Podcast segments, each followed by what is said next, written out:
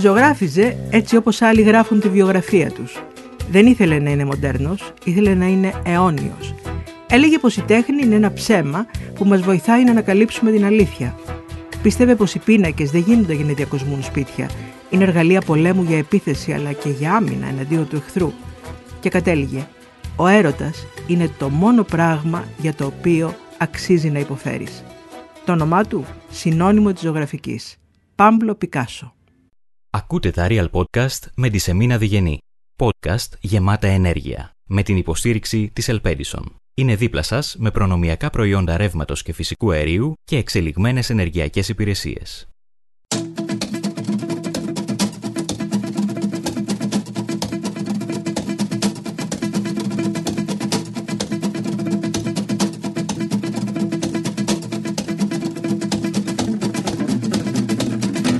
Γεια σας, είμαι η Σεμίνα Διγενή και σήμερα θα γνωρίσουμε λίγο καλύτερα τον Μότσαρτ της ζωγραφικής. Τον εντυμότατο Σενιόρ Ουίθ. Αυτό είναι ή ήταν το πραγματικό επίθετο του Πικάσο. Το πλήρες ονοματεπώνυμό του αποτελούσαν 23 ονόματα. Πικάσο έγινε από το 1901 και μετά όταν κατέληξε πως το επίθετο της μαμάς του είναι πιο εύηχο αλλά και πως το όνομα που φέρει κάποιος ή που έστω υιοθετεί έχει τη σημασία του. Ο μέγα στάρ των οικαστικών του 20ου αιώνα, που συνήθιζε να λέει πως η τέχνη είναι ένα δάχτυλο στον πισινό της μπουρζουαζίας, ήταν πραγματικά ένα φαινόμενο της φύσης. Ξεκίνησε από παιδί θαύμα και έφτασε να γίνει φιλόσοφος. Ενδιάμεσα έγινε ζωγράφος, γλύπτης, χαράκτης, κεραμίστας, ενδυματολόγος, θεατρικός συγγραφέας, σκηνογράφος, μέχρι και ποιητής άφησε πίσω του περισσότερα από 20.000 έργα, ζωγραφική, σχέδια, γλυπτά, κεραμικά, σκηνικά, θεατρικά κουστούμια. Νήπιο ακόμη, πριν καν μιλήσει, ζήτησε από τη μαμά του μολύβι να ζωγραφίσει.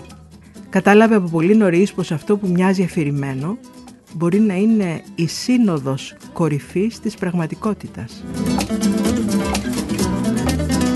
Όταν το 1966 φιλοξενήθηκε στο Grand Palais και στο Petit Palais στο Παρίσι, μεγάλη έκθεση του 85χρονου τότε Πικάσο, του πιο μεγάλου και αφαιρετικού επαναστάτη της τέχνης στον 20ο αιώνα, εκτέθηκαν περισσότερα από χίλια έργα. Τα ρεπορτάζ της εποχής εκτιμούσαν ότι επρόκειτο για τη μεγαλύτερη αναδρομική έκθεση που έχει ποτέ οργανωθεί για ζώντα καλλιτέχνη. Οι επισκέπτες σχημάτισαν τεράστιες ουρές για να περιπλανηθούν σε πίνακες, γλυπτά, κεραμικά, σχέδια και γραβούρες του μεγάλου καλλιτέχνη. Ήταν μια έκθεση που συμπίκνωνε μια πλούσια ζωή. 60 χρόνια δουλειάς, 7 επαναστάσεις, 7 γυναίκες, μισό χιλιόμετρο ζωγραφικής, δεκάδες γλυπτά και άλλα. Ζωγραφίζει όπως αναπνέει, υποστήριζαν τότε. Κρατούσε διαρκώς ένα χαρτί και ένα μολύβι στο χέρι, δημιουργώντας σχέδια, το καθένα από το οποίο στοιχίζει πλέον μια περιουσία. Εμπνευστής μαζί με τον Ζόρς Μπρακ του καινοτόμου κινήματος του κυβισμού και της τεχνικής του κολάζ, μια σημαντική συνεισφορά στη διαμόρφωση και εξέλιξη της σύγχρονης τέχνης ήταν επίσης ένας μποέμ, πολυγαμικός τύπος, με κοφτερό μυαλό, καυστικό χιούμορ, ένας bon αν και οι κακές γλώσσες μιλάνε για έναν άντρα με τραχή χαρακτήρα και ανεδή συμπεριφορά. Ο Πικάσο πέρασε το μεγαλύτερο μέρος της ζωής του στη Γαλλία. Εκεί γνώρισε και τον κατά 23 χρόνια μικρότερό του Σελβατόρ Νταλή. Εκείνον που είχε πει «Μόνο δύο κακά πράγματα μπορεί να σου συμβούν στη ζωή. Πρώτον, να είσαι ο Πικάσο. Και δεύτερον, να μην είσαι ο Νταλή». Ίσως και να μην ήταν και τόσο χιουμοριστικό αυτό αν σκεφτεί κανείς την χωρίς τέλος μονομαχία τους. Τον ακούμε. Y luego está la vieja historia de sus discrepancias con Picasso. Esto es absolutamente falso. Τον ρωτάει ο δημοσιογράφος, υπάρχει μια παλιά ιστορία για τις διαφωνίες σας με τον Πικάσο. Και ο Νταλή. Αυτό είναι απόλυτα αναλυθές. Ο Πικάσο, που είναι ένα πολύ γενναιόδωρο πλάσμα, ήταν ο μόνος που μου δάνεισε χρήματα για να μπορέσω να ταξιδέψω στην Αμερική. Και μάλιστα θα πραγματοποιηθεί και στο Λονδίνο μια έκθεσή μας, όπου θα υπάρξει συνεργασία στη χαρακτική μεταξύ Πικάσο και Νταλή. Για παράδειγμα, ο Πικάσο μου έδωσε ένα χαρτί όπου είχε ζωγραφίσει μια καρέκλα. Κάτι ανθρωπομορφικό. Την άλλη μέρα εγώ πρόσθεσα σε αυτό δυο τηγανιτά αυγά και μετά αυτός τοποθέτησε πάνω τους έναν κόκο καλαμποκιού. Άρα δηλαδή κύριε Νταλή ήσασταν καλοί φίλοι. Απάντηση. Πολύ καλή φίλη. Και όταν άνοιξε στη Βαρκελόνη το Μουσείο Πικάσο, προσέφερα 50 χαρακτικά και γκαλά, ένα καταπληκτικό κολάζ, όλα εκτίθενται εκεί. Και αν θυμάστε, όταν επέστρεψα στην Ισπανία, το πρώτο πράγμα που είπα ήταν πως ο Πικάσο είναι κομμάτι της πατρίδας μας. Ότι δεν θα έπρεπε να μας νοιάζει καθόλου αν είναι κομμουνιστής ή όχι και ότι έχει ανάγκη να γυρίσει στην Ισπανία.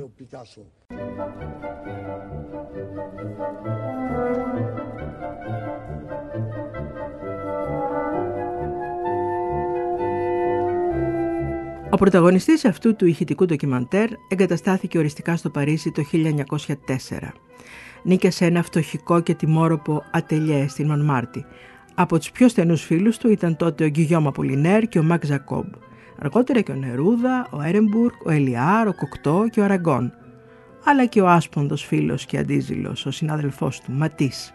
Ο Πικάσο τότε είχε την κακή συνήθεια να κουβαλάει πάντα μαζί του ένα όπλο γεμάτο, για τυχόν πληκτικούς που θα συναντούσε στο δρόμο του.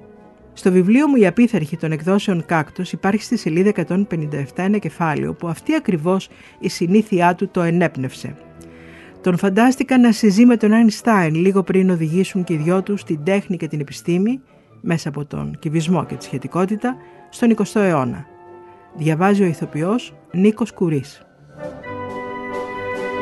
Περιμένω όπου να είναι τον Πικάσο με τον Αϊνστάιν από τον 44ο όροφο. Δεν πέρασα να τους πάρω εγώ, γιατί δεν αντέχεται ούτε πέντε λεπτά η ζωή στο διαμέρισμά τους. Έχουν επιλέξει να ζουν εκεί, ρυθμίζοντας τη χρονολογία στην πρώτη δεκαετία του 1900. Εκεί, στα πρώτα χρόνια της πιο άτακτης περίοδου τους, μέσα στην πιο μποέμικη φτώχεια, λίγο πριν συναντηθούν με τον κυβισμό και τη σχετικότητα, λίγο πριν οδηγήσουν σχεδόν ταυτόχρονα την επιστήμη και την τέχνη του 20ου αιώνα. Με εκείνη όμως την περίοδο πάει μαζί και η αδιανόητη ακαταστασία στο χώρο τους. Κάτι μεταξύ ατελιέ, κρεβατοκάμαρας, κουζίνας, εργαστηρίου πειραμάτων και προθάλαμου μπορντέλου. Η απίστευτη δυσοδεία από χαλασμένα φρούτα πάνω σε μπογιές και μουχλιασμένα σάντουιτς και λερωμένες σημειώσεις για την avant-garde απεικονίσεις της δομής του τετραδιάστατου χωροχρόνου, ανακατεμένες με προσχέδια γυμνών κοριτσιών και με το μισοτελειωμένο πορτρέτο της Γερτρούδης Στάιν. Ακούγεται συνέχεια Μπαχ και Μότσαρτ. Πολύ δυνατά. Στους στίχους υπάρχουν προτζέκτορες υπερυψηλής ανάλυσης κορυφαίας τεχνολογίας για να μπορεί ο Πικάσο να προβάλλει σε πανιά προβολής 3,49 και 7,77 μέτρα, ειδική παραγγελία ακριβώς στις διαστάσεις της Γκουέρνικα, εικόνες από το ψηφιοποιημένο αρχείο των έργων του και να παρατηρεί κάθε σπιθαμή τους σε όλη της τη λεπτομέρεια. Σέρνεται στα γόνατα, στέκεται όρθιος, σκαρφαλώνει στη σκάλα, όπως τότε. Μόνο που τώρα δεν κρατάει πινέλο. Δεν ζωγραφίζει πια. Άσε που όποτε μπαίνεις μέσα βρίσκεις τουλάχιστον άλλα δέκα άτομα πάνω στα μονίμως άστρωτα κρεβάτια με τα τρύπια και λεκιασμένα σεντόνια φορώντας τα λασπωμένα παπούτσια τους που συζητούν για τις νέες εμπειρίες του βοβού κινηματογράφου και της φωτογραφίας για τις ακτίνες χ για το πώς πρέπει να αντιλαμβανόμαστε την τέταρτη διάσταση. Μια φορά που τους πήγα φαγητό ο Πικάσο παιδευόταν παλεύοντας με τις δεσποινίδες και ο Αϊνστάιν ακουγόταν από το διπλανό δωμάτιο να τσακώνεται πάλι με τη Μίλεβα, κάνοντάς την να κλαίει από τα νεύρα της. Μου ζήτησαν λοιπόν χθες να δούμε στον όροφο του τίποτε σκηνές των νεανικών τους χρόνων. Μιας εποχής που όλοι έλεγαν πως αυτοί οι δύο έμοιαζαν πολύ. Να δούμε δηλαδή κάτι από τότε που ο ένας ήταν ο ωραίος λούστρος της Μονμάρτης και ο άλλος ο περίεργος επιστήμονας, τότε που είχαν βάλει και οι δύο σκοπό τους την έρευνα καινούριων τρόπων κατανόησης του χώρου και του χρόνου. Ο Πικάσο έρχεται παρέα με τον Απολινέρ και τον Ζακόμπ από Ντόλτσε Βίτα στην εφαρμογή Παρίσι του 1904. Έξαλλος ο Αϊνστάιν. Πάλι τα ίδια; Είπαμε, Μόνο δύο άτομα επιτρέπονται. Πόσες φορές πρέπει να λέμε το ίδιο πράγμα; Ηρέμησε, αγόρι μου. παρεμβαίνει ο Απολινέρ. Απλώς τον φέραμε μέχρι εδώ, αφού δεν μπορούσε μόνος του. Δεν τον βλέπεις; Φέση είναι. Πού ήσασταν; Πάλι μπλέξατε σε καυγάδες, ρωτάω. Μας κέρασαν κάτι μπύρες και κάτι ωραία φθηνά πουρα και κουβεντιάζοντας ξεχαστήκαμε. Να μας ευγνωμονείτε, γιατί ο δικός σου, αν δεν ήμασταν μαζί του, παραλίγο να κατέληγε σε κανένα μπουντρούμι απόψε. Τι έκανες πάλι εσύ; Ο Πικάσο αμήλυτος. Τα ίδια έκανε. Τι άλλο να κάνει; Πετάγε το Ζακόμπ. Έβγαλε το όπλο που κουβαλάει πάντα μαζί του και όποιον πάρει ο χάρος. Ε, όχι και όποιον πάρει ο χάρος. Ξυπνάει επιτέλους ο Πικάσο. Πυροβολώ μόνο τους πληκτικούς.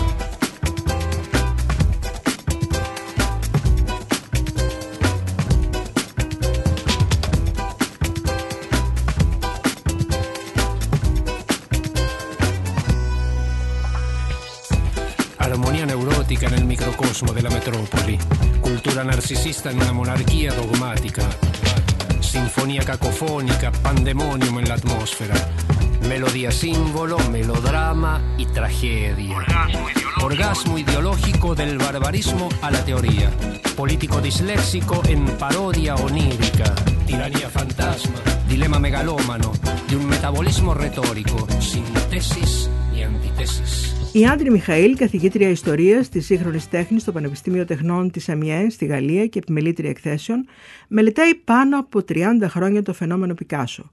Την ακούμε να μιλάει για τον ποιητή με τα 350 ποίηματα και το θεατρικό συγγραφέα των τριών έργων, αλλά και για τον Superstar, δείχνοντας στους ακροατές της και σημειώσεις του, ακόμη και σε χαρτιά υγείας. Και εδώ θα ήθελα να σας παρουσιάσω έτσι με λίγο περισσότερες λεπτομέρειες τον Πικάσο ποιητή. Ξέρουμε ίσως μόνο το θεατρικό έργο «Τα τέσσερα κοριτσάκια» που έχει μεταφράσει ο Εμπειρίκος στα ελληνικά.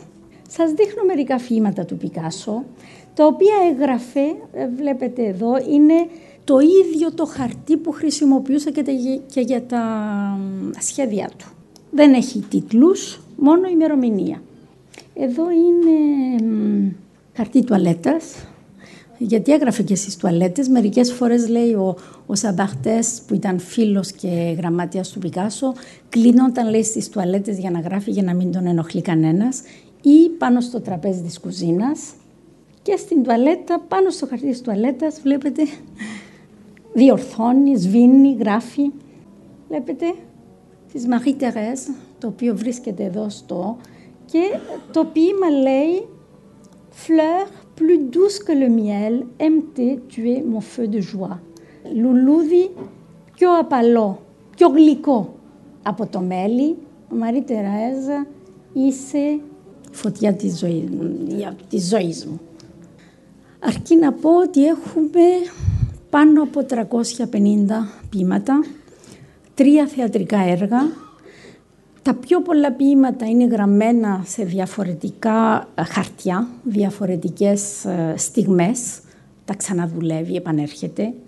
Και σας δείχνω εδώ ένα ποίημα το οποίο θα αντιγράψει πάρα πολλές φορές και μου άρεσε εμένα πάρα πολύ αυτό το ρολόι εδώ γιατί κάθε φορά που τελείωνε έβαζε την, ε, τη μέρα και την ώρα σήμερα αυτή την ώρα, μία η ώρα, το βράδυ, συνήθως είναι το βράδυ που έγραφε όταν είχε πια τελειώσει ε, με τη ζωγραφική, με τη δουλειά του, αλλά επανερχόταν. Οπότε έσβηνε την ώρα πάνω στο ρολόι και έγραφε την καινούρια. Δηλαδή πόση ε, μεγάλη σημασία έδινε στη χρονική στιγμή που γινόταν ένα έργο.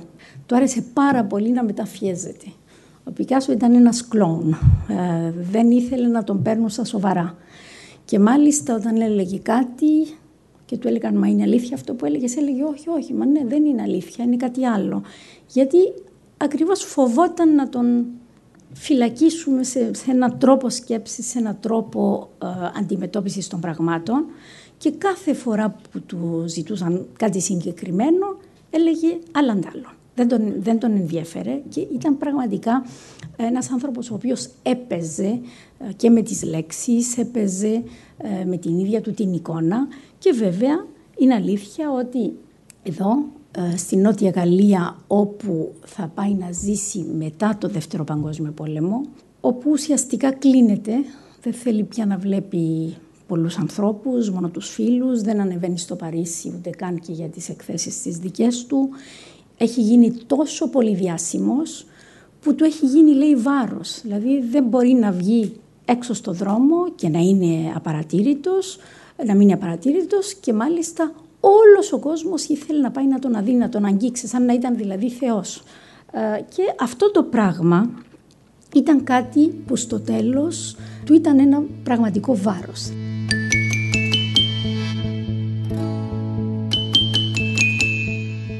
Πολύπτυχος και περιπετειώδης ο βίος του Πικάσο με τους πολυάριθμους έρωτες, τους γάμους, τα παιδιά, τους καυγάδες. Αναφέρω μόνο μερικά ονόματα γυναικών από τις εκατοντάδες που πέρασαν και έφυγαν άσχημα από τη ζωή του. Μαρή Τερές Βαλτέρ, κρεμάστηκε. Όλγα Χαχλόβα, η πρώτη του σύζυγος που μαζί με την Ντόρα Μαάρ έχασαν τα λογικά τους. Ζακλίν Ροκ, η δεύτερη σύζυγός του, που αυτοκτόνησε με πιστόλι. Στη βιογραφία του μοιραίου Πικάσο, ο Πάτρικ Ομπράιαν γράφει «Η αίσθηση του Πικάσο για τις γυναίκες ταλαντευόταν ανάμεσα σε μια ακραία ευαισθησία και στο μίσος, με μέσο σημείο την αντιπάθεια, αν όχι την περιφρόνηση.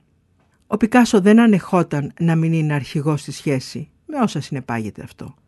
Ερωτευόταν και χώριζε επεισοδιακά. Τρέλαινε τις γυναίκες, πότε τρυφερός, ευγενικός και περιποιητικός και πότε σκληρός, απότομος, τυραννικός. Ναι, δεν μπορούσε να είναι πιστός, δεν ήξερε να το κάνει. Πάντως είναι έντονο το σημάδι που άφησαν οι ερωτές του στην τέχνη του. Οι γυναίκες έγιναν παρανάλωμα αυτής της τέχνης. Σε όλη του τη ζωή ο Πικάσο δεν σταμάτησε να ακολουθεί τη συμβουλή του φίλου του γιατρού. Εφτά λέξεις μόνο. Κάνε πολύ σεξ και πίνε κόκκινο κρασί. Σε έχω βρει και σε χάνω δανεική παρουσία Έχω τόσα να κάνω και δεν έχουν ουσία. Όπου είσαι πηγαίνω. Δίχως λόγο να πάω. Με τους φίλους σου βγαίνω. Επαφή να κρατάω. Κάποιες μέρες ακούω Στη σιωπή τη φωνή σου Πάνε μέρες που λείπεις κι είμαι ακόμα μαζί σου.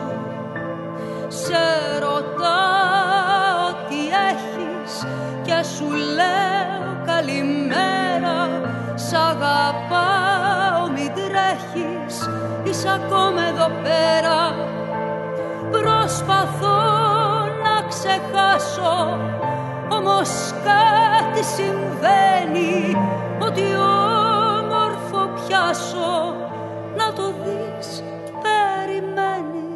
Ο Πικάσο έτρεμε τη μοναξιά, το θάνατο και το να χάσει τη δύναμη της ζωγραφικής του. Το κολοσιαίο εγώ του όμως δεν του επέτρεπε να ενδώσει σε κανέναν από αυτούς τους φόβους. Συνέχισε να εργάζεται με τέτοια ένταση που θα εξαντλούσε ακόμη και κάποιον με τα μισά του χρόνια. Ακούσαμε ένα μικρό απόσπασμα από τη βιογραφία του Πικάσο στην ΕΡΤ. Γι' αυτόν μιλάμε σήμερα για μια παγκοσμίως μοναδική περίπτωση δημιουργού και ανθρώπου. Για τον μέγιστο μύθο της παγκόσμιας τέχνης με το ανεκτήμητης αξίας τεράστιο έργο, αλλά και για τον μοιραίο άντρα με τον πολυκύμαντο βίο.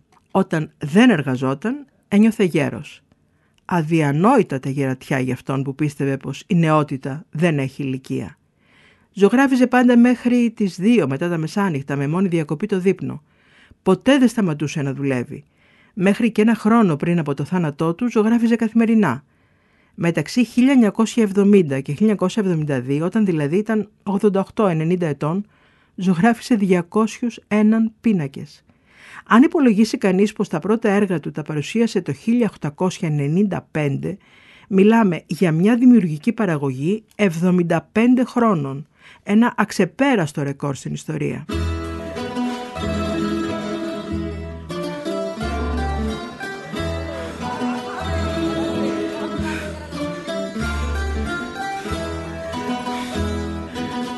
Παύλο Πικάσο γεννήθηκε στη Μάλαγα της Ανδαλουσίας 25 Οκτωβρίου του 1881.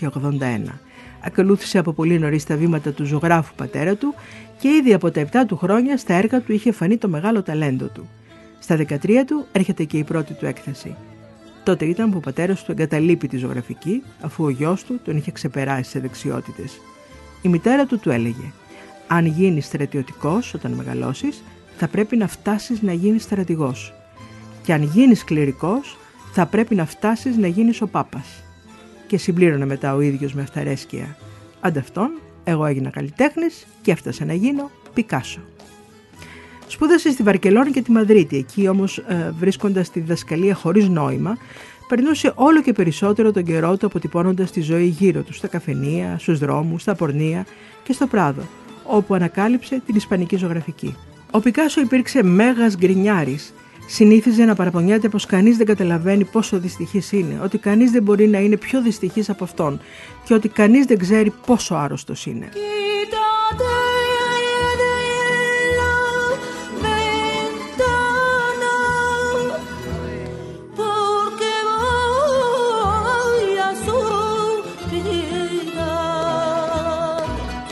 Από το 1920 και μετά συνεχώς παραπονιόταν για πόνους στο στομάχι του. «Αχ, Θεέ μου», έλεγε, «και να ξέρατε πόσο υποφέρω από αυτήν την αρρώστια». Το έλικο στομάχου ήταν πάντα πρώτο στη λίστα των ασθενειών από τις οποίες νόμιζε ότι υπέφερε. Νόμιζε επίσης πως ακόμη και ο γιατρός του δεν νοιαζόταν καθόλου γι' αυτόν. Γκρίνιαζε ακόμη και για τη ζωή που είναι ένα φορτίο που με συνθλίβει έλεγε. Υποθέτω βέβαια ότι μου απομένει η ζωγραφική όμως η ζωγραφική τι να μου κάνει κάθε μέρα δουλεύω χειρότερα από την προηγούμενη. Δεν με εκπλήσει αυτό με τόσα βάσανα που μου φορτώνει η οικογένειά μου. Όσο σκέφτομαι πως όλα περνάνε από το κακό στο χειρότερο, δεν μου φαίνεται περίεργο ότι με πιάνει μαύρη απελπισία. Είμαι σχεδόν ολοκληρωτικά απελπισμένος. Ε, λοιπόν δεν θα σηκωθώ από το κρεβάτι. Γιατί να ζωγραφίσω, γιατί θα έπρεπε να συνεχίσω να υπάρχω; Αυτή η ζωή που ζω είναι αφόρητη.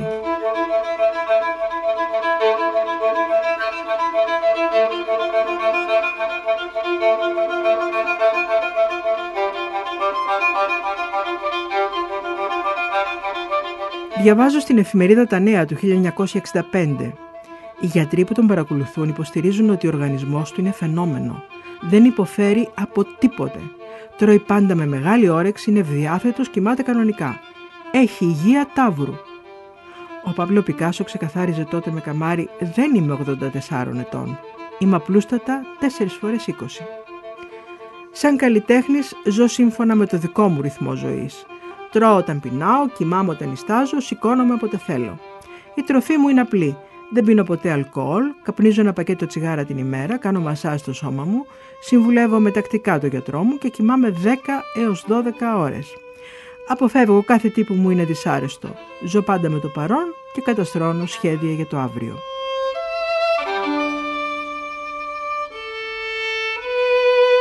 Η σεξουαλική του όρεξη παρέμενε έντονη ακόμη και στην ηλικία των 70 χρόνων, ενώ αν μια κοπέλα έμπαινε στο στόχαστρό του, έπρεπε να την κατακτήσει οπωσδήποτε. Στα 84 χρόνια του και μετά από μια δύσκολη επέμβαση, εκείνος ξαναγύρισε με απίστευτη δημιουργικότητα και πείσμα στο ατελιέ του. Ο Πικάσο αγωνιούσε να δείξει ότι δεν είχε χάσει την ικανότητα της δημιουργίας. Μέσα σε λίγους μήνες ξανά πιασε δουλειά. Άρχισε μια περίπλοκη περιήγηση στο ίδιο του το πνεύμα, στο παρελθόν του, τους έρωτές του, την τέχνη του. Ο Πικάσο έγινε καλά. Έχασε όμως κάθε σεξουαλική ικανότητα. Και για κάποιον που η τέχνη του και η ίδια του η ταυτότητα βασιζόταν στη σεξουαλική επιθυμία, αυτή η απώλεια ήταν καταστροφική. Η καινούργια του δουλειά κατατρίχεται από αυτή την αιμονή με το σεξ. Στη βίλα που αγόρασε από τον Γκίνες, το βασιλιά της μπύρας, στα 20 δωμάτια ατελιέ εργάζεται πάντα ως αργά τη νύχτα, πιστεύοντας πως η έμπνευση πρέπει να σε βρει να δουλεύεις. Και αυτός δουλεύει ακούραστα. 50.000 σχέδια, 1.000 γλυπτά έργα, 500 γραβούρες, 2.000 αντικείμενα με πυλό και 10.000 ζωγραφικά έργα. Το χέρι μου μου λέει τι σκέφτομαι, ψιθύριζε συχνά.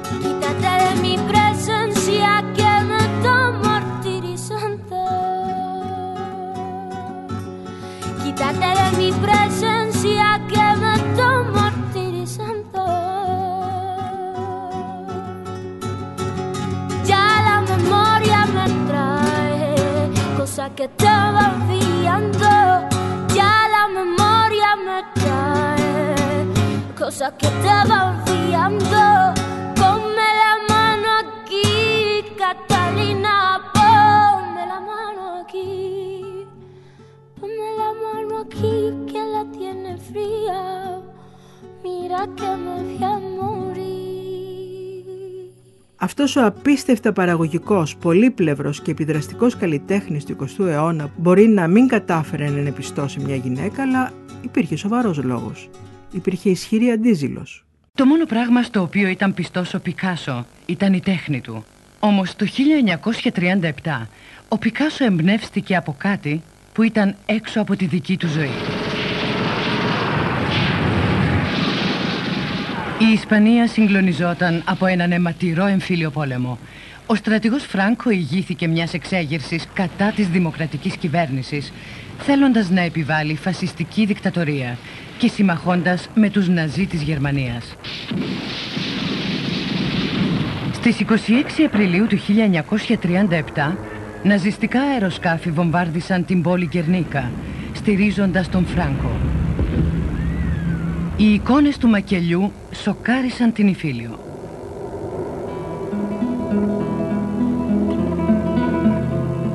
Ο Πικάσο ένιωσε συντετριμένος. Του είχε ανατεθεί η κατασκευή μιας τεράστιας τοιχογραφίας για την Διεθνή Έκθεση του 1937 και στο έργο αυτό εκδήλωσε όλη του την οργή.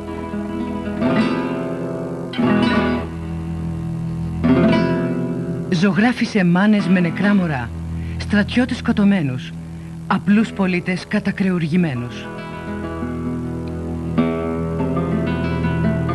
Είπε «Εκφράζω τη φρίκη μου για τη στρατιωτική κάστα που βυθίζει τώρα την Ισπανία σε έναν ωκεανό δυστυχίας και θανάτου».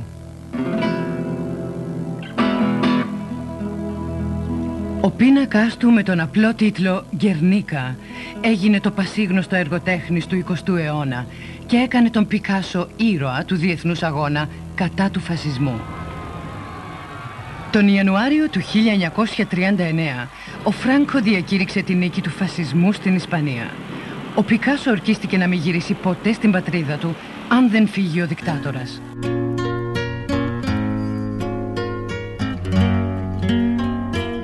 Πικάσο, αν και δεν είχε επισκεφτεί ποτέ την Ελλάδα, είχε μια ιδιαίτερα θερμή σχέση μαζί της. Ο μεγάλος Ανδελουσιανό, ο καλλιτέχνης ορόσημος στην ιστορία του 20ου αιώνα, λάτρεψε τους αρχαιοελληνικούς μύθους και τους συμβολισμούς τους, εμπνεύστηκε από αυτούς, από τους κεντάβρους, τις μενάδες, τις μουσες, τον Πάνα, την Αφροδίτη, τον Διόνυσο και έπλασε το δικό του μύθο. Αν κάποιος έλεγε σημείωνε πάνω σε ένα χαρτί όλες τις διαδρομές που διήνυσα και τις ένωνε μεταξύ τους με μία γραμμή, θα σχεδίαζε ενδεχομένως έναν μηνόταυρο. Βραβευμένος δύο φορές με το βραβείο Λένιν για την ειρήνη, απαθανάτησε σε ένα σκίτσο που έκανε το γύρο του κόσμου τον άνθρωπο με το γαρίφαλο, τον Νίκο Μπελογιάννη. Έγραφε τότε ο Πικάσο. Το φως από το λάδι των φανοστατών που φέγγει τη νύχτα μέσα στη Μαδρίτη του Μαγιάτικου βραδινού, τα ευγενικά πρόσωπα του λαού που του φεκίστηκαν από τον αρπακτικό ξένο στον πίνακα του Γκόγια, είναι ο ίδιος σπόρος φρίκης που σκορπούν με απλοχεριά προβολέων στο ανοιχτό στήθος της Ελλάδας κυβερνήσεις που αποπνέουν το θάνατο, το φόβο και το μίσος. Ένα τεράστιο άσπρο περιστέρι σπέρνει την οργή του πένθους του πάνω στη γη. Το 1944 μπαίνει στο Κομμουνιστικό Κόμμα Γαλλίας και το 1950 εκλέγεται μέλος του Προεδρείου του Παγκόσμιου Συμβουλίου Ειρήνης. Οι Ηνωμένες Πολιτείες, λόγω της δράσης του, αρνούνται να του χορηγήσουν βίζα εισόδου στη χώρα. Ο ένθερμος αντιφασίστας από τα χρόνια του Ισπανικού εμφυλίου πολέμου σε συνέντευξή του είχε πει η προσχώρησή μου στο Κομμουνιστικό Κόμμα είναι η λογική συνέπεια όλης μου της ζωής, όλου μου του έργου, γιατί είμαι περήφανος γι' αυτό. Δεν πήρα ποτέ τη ζωγραφική σαν διασκέδαση ή ψυχαγωγία. Θέλησα με το σχέδιο και το χρώμα, αυτά ήταν τα όπλα μου, να μπω όσο μπορούσα πιο μέσα στην ανθρώπινη ψυχή, πιο βαθιά στη γνώση του κόσμου που μας λυτρώνει κάθε μέρα και περισσότερο. Προσπάθησα με το δικό μου τρόπο να εκφράσω αυτό που νόμιζα πιο αληθινό, πιο δίκαιο, πιο υψηλό, και όλοι οι μεγάλοι καλλιτέχνες ξέρουν καλά πως αυτό είναι και το πιο ωραίο. Ναι, τώρα ξέρω πως αγωνίστηκα με τη ζωγραφική μου πάντα σαν αληθινός επαναστάτης. Κατάλαβα όμως ταυτόχρονα πως μόνο αυτό δεν φτάνει. Τα τελευταία τούτα χρόνια της τρομερής καταπιέσεως μου δείξανε πως είχα την υποχρέωση να πολεμήσω όχι μόνο με την τέχνη μου, μα με ολόκληρο το είναι μου. Και τότε, λέει ο Πικάσο, Πήγα προς το Κομμουνιστικό Κόμμα χωρίς τον παραμικρό δισταγμό, γιατί στο βάθος ήμουνα πάντα μαζί του. Ο Ελιάρ, ο Αραγκόν, ο Κασόν, ο Φουζερόν, όλοι μου οι φίλοι το ξέρουν καλά. Μήπω δεν είναι αλήθεια πως το κόμμα αυτό είναι εκείνο που προσπάθησε περισσότερο να γνωρίσει και να αναστηλώσει τον κόσμο, να κάνει τους σημερινούς και τους αυριανούς ανθρώπους πιο ελεύθερους, πιο ευτυχισμένους, με καθάρια και τίμια σκέψη. Ήμουν πάντα εξόριστος. Τώρα δεν είμαι πια. Μέσα σε αυτό βρήκα ανθρώπους που περισσότερο εκτιμώ, τους πιο μεγάλους σοφούς, τους πιο μεγάλους ποιητές και ακόμα όλες αυτές τις υπέροχες φυσιογνωμίες των Παριζιάνων επαναστατών. Έτσι είμαι πάλι ανάμεσα στα αδέλφια μου. A la huelga, compañero, no vayas a trabajar. Deja quieta la herramienta, que es la hora de luchar. A la huelga 10, a la huelga 100, a la huelga madre yo voy también. A la huelga 100, a la huelga 1000, yo por ellos madre y ellos por mí. Το FBI είχε φάκελο 187 σελίδων για τον Πικάσο από το 1945. Από τον Χούβερ είχε δοθεί οδηγία να παρακολουθούνται τα τηλεγραφήματά του γιατί θεωρούσε βέβαιο πως ο Πικάσο ήταν κατάσκοπος της Σοβιετικής Ένωσης. Σε κάθε περίπτωση, διαβάζω στο βήμα του 2009, ο Πικάσο έκανε πολλά για το παγκόσμιο κίνημα ειρήνης.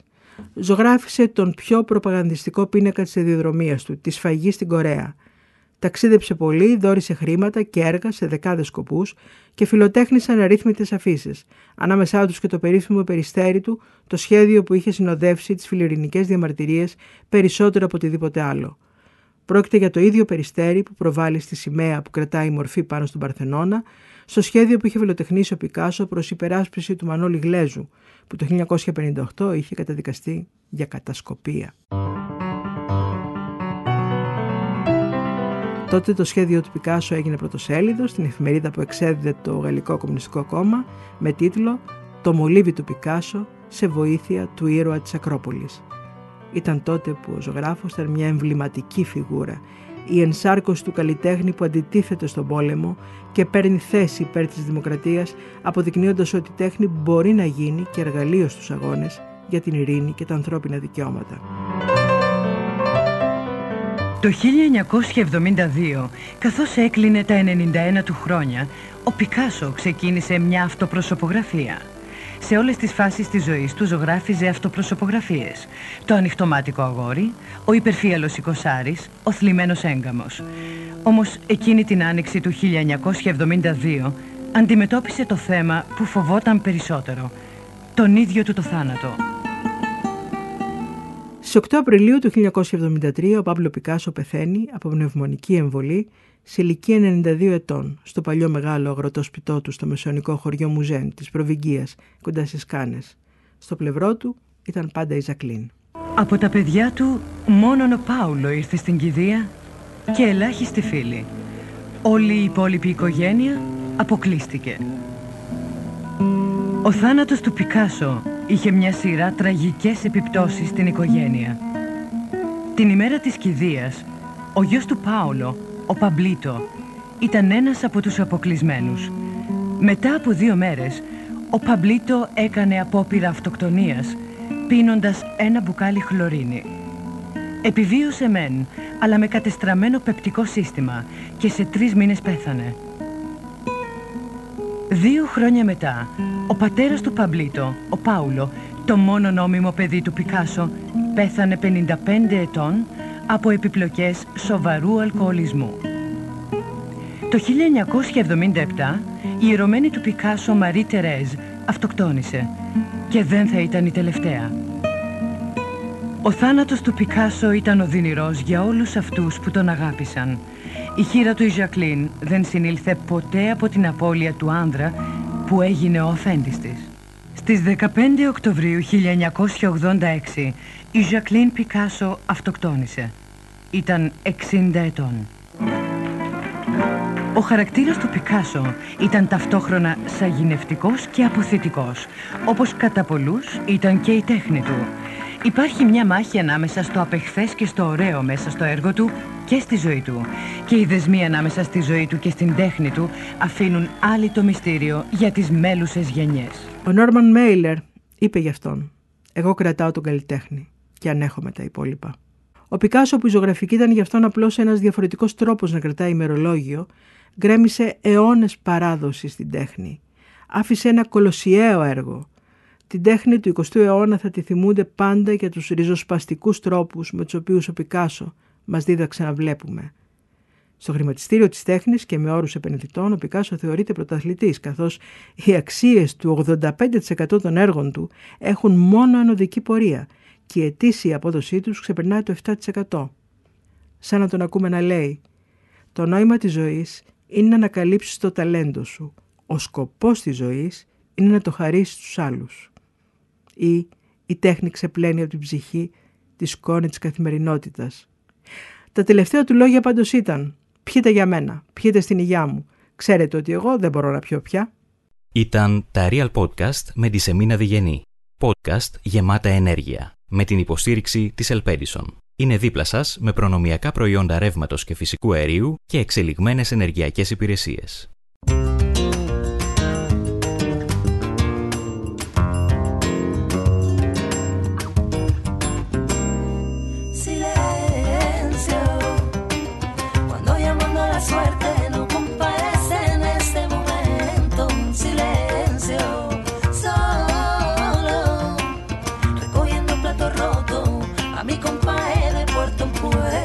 silencioso, bien silencio.